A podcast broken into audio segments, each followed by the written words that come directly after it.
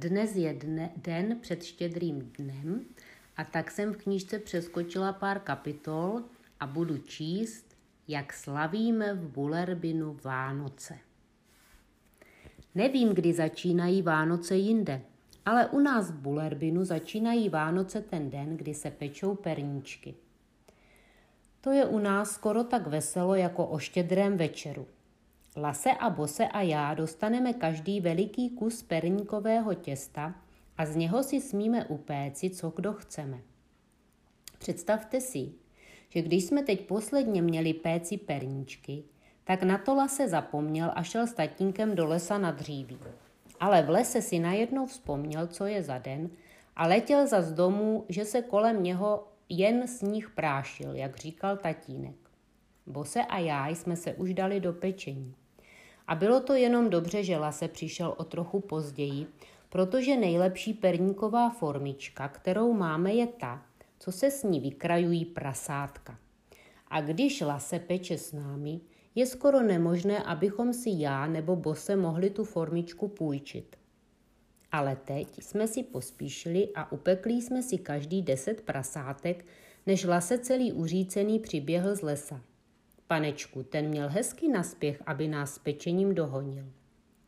Když jsme byli už skoro hotovi, udělali jsme z posledních kousíčků těsta velkou hroudu a upekli jsme cenu pro vítěze v soutěži.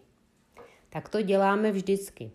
A odpoledne, když jsme všechny perníčky už vyndali z trouby, dali jsme do láhve 322 hrášků a pak jsme obcházeli celý Bullerbyn a všem jsme dali hádat, kolik je v láhvi hrášků. Ten, kdo odpoví nejlépe, dostane cenu. Lasse nosil láhev a Bose perníkovou v cenu a já měla zápisník, kam jsem si psala, co každý hádá. Perník vyhrál dědeček a já jsem z toho měla velkou radost. Hádal, že je v láhvi 320 hrášků, takže odpověděl nejlépe. Anna, ta si myslela, že je tam 3000 hrášků, ale to je přece hloupost. Druhý den po pečení perníčku jsme taky měli zábavu, protože jsme jeli do lesa řezat vánoční stromky. Když řežeme vánoční stromky, jsou s námi všichni tatínkové z Bullerbynu a všechny děti samozřejmě taky. Maminky musí zůstat doma a vařit chudínky. Vzali jsme si naše velké mlékařské sáně, na kterých vozíme mléko z Bullerbynu do mlékárny ve Storbynu. Lasse, Bose, já, Brita, Anna a Ole jsme se směli na nich vést.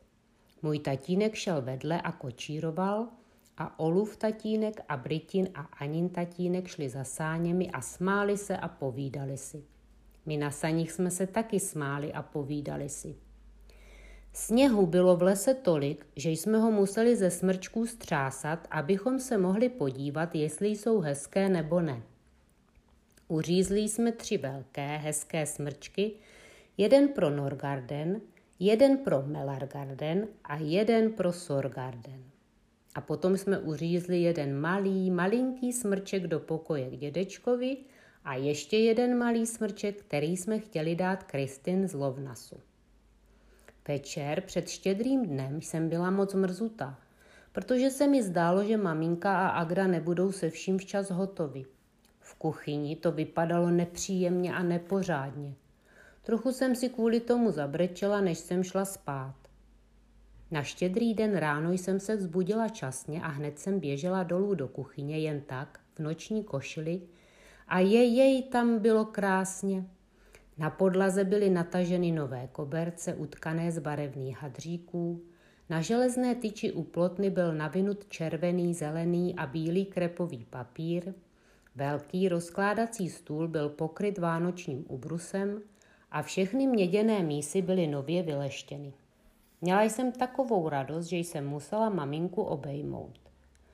Lasse a Bose se přihrnuli hned na to a Lasse, když uviděl ty hadříkové koberce, řekl, že cítí vánoční náladu až v žaludku.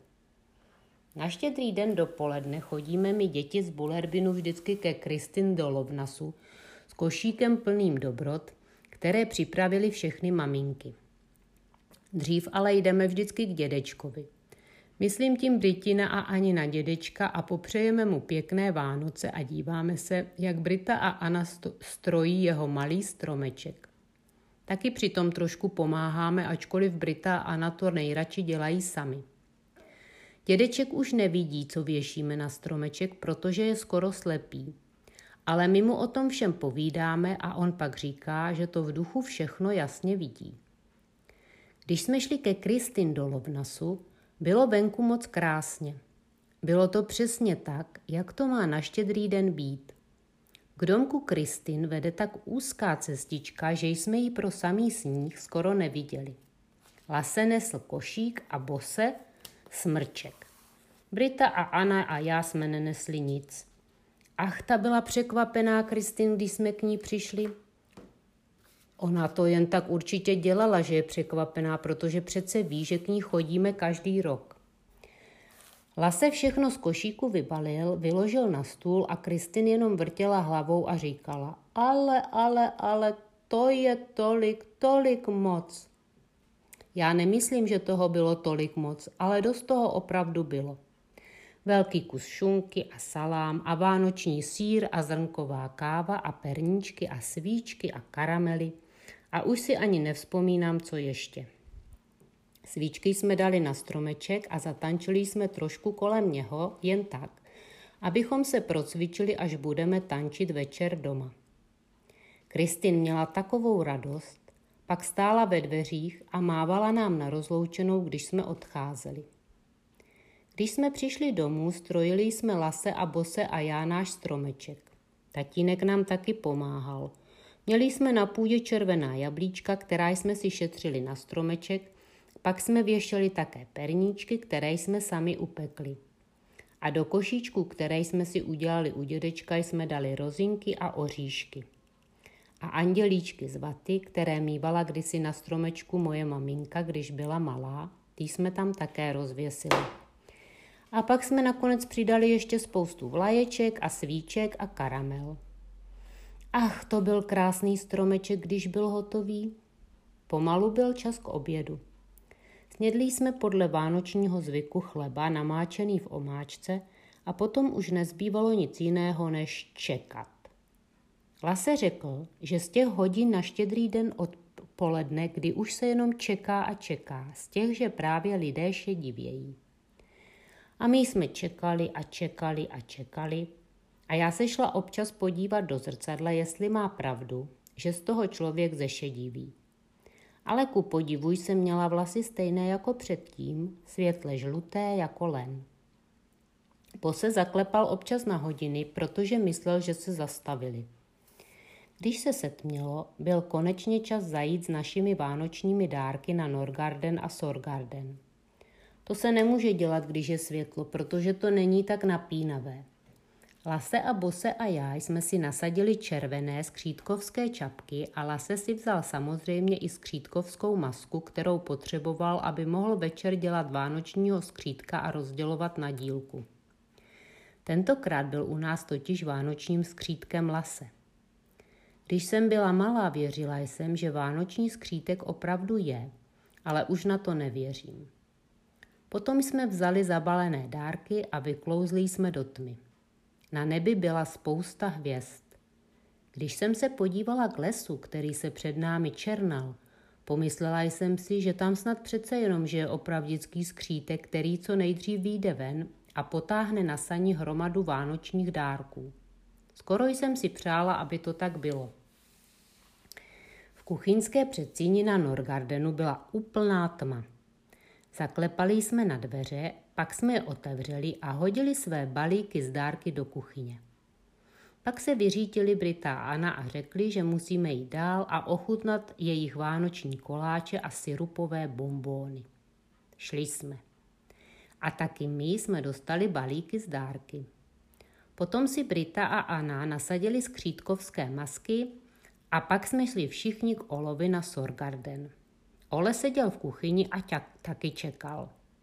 Svip se hrůzostrašně rozštěkal, když uviděl 5 skřítků. Ole si nasadil taky skřítkovskou masku a pak jsme všichni vyběhli ven a hráli si po tmě. Hráli jsme si na opravdické skřítky, kteří obcházejí s vánočními dárky a rozdělují je lidem. Nakonec byl přece jen večer a my jsme začali večeřet u rozkládacího stolu v kuchyni. Na stole byly svíčky a ohromná spousta jídel, ale já jsem jedla skoro jenom šunku. A pak samozřejmě kaši s mlékem, to abych v ní našla mandly, ale nenašla jsem ji. Máme na Mellangårdenu čeledína, který se jmenuje Oskar. A tomu se líbí Agda, naše děvečka. Ten, kdo najde v kaši mandly, bude mít určitě na přes rok svatbu. A představte si, že ta mandle se rozpůlila a Oskar a Agda našli každý půlku. Ach, to jsme se nasmáli, Lase a Bose a já. Agda byla nazlobená a říkala, že to všechno jsme si vyvzpomněli my. Ale my jsme přece za to nemohli, že se ta mandle rozpůlila. K té kaši jsme si taky udělali rýmovačku. Lase ji složil takhle. Mandlička je na 2 kusy, Oskar Agdu dostat musí. To je prima zveršováno, co? Jenomže Agdě se to nelíbilo. Teprve později se rozveselila, když jsme jí všichni pomáhali utírat nádobí. Dělali jsme to proto, abychom se dřív dočkali rozdílení dárků. Potom jsme se usadili ve velkém pokoji, stromeček byl rozsvícen a na stole hořely také svíčky. Měla jsem husí kůži. Já ji mám vždycky, když se děje něco tak hezkého a napínavého. Tatínek nám chvíli předčítal a já jsem přednesla hrozně krásnou básničku. A když jsme potom my ostatní zpívali, když na Štědrý den svítá, vytratil se Lase ven a za chvilku přišel zpátky ustrojen za skřídka s velkým pytlem na zádech. Máte tady nějaké hodné děti? Ptal se. Ano, 2, řekl Bose. Ale máme tady taky uličníka, který se jmenuje Lase. Ale ten je teď naštěstí někde venku. O něm jsem už slyšel, řekl skřítek. Je to nejlepší chlapec ze všech v téhle zemi. Však taky dostane víc dárků než jiní. Ale nedostal jich víc. Dostali jsme všichni stejně. Já dostala novou panu a 3 knížky a zábavnou hru a látku na šaty a rukavice a ještě všechno možné. Dostala jsem 15 dárků. Sama jsem vyšila mamince šátek křížkovým stehem. Měla z něho velkou radost. Tatínkovi jsem koupila kalendář. Taky měl radost. Jsem ráda, když lidé mají radost z mých dárků. Je to stejně milé, jako když dostáváme dárky sami. Lasovi a Bosovi jsem dala cínové vojáčky. Potom jsme tančili okolo stromku a to k nám přišli všichni z Norrgårdenu i Sörgårdenu a přidali se. Dědeček přišel taky, ačkoliv nemohl tančit.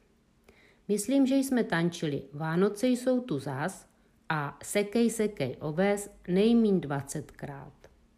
Před spaním jsem si položila všechny své dárky na stůl u postele, abych je uviděla hned, jak se probudím.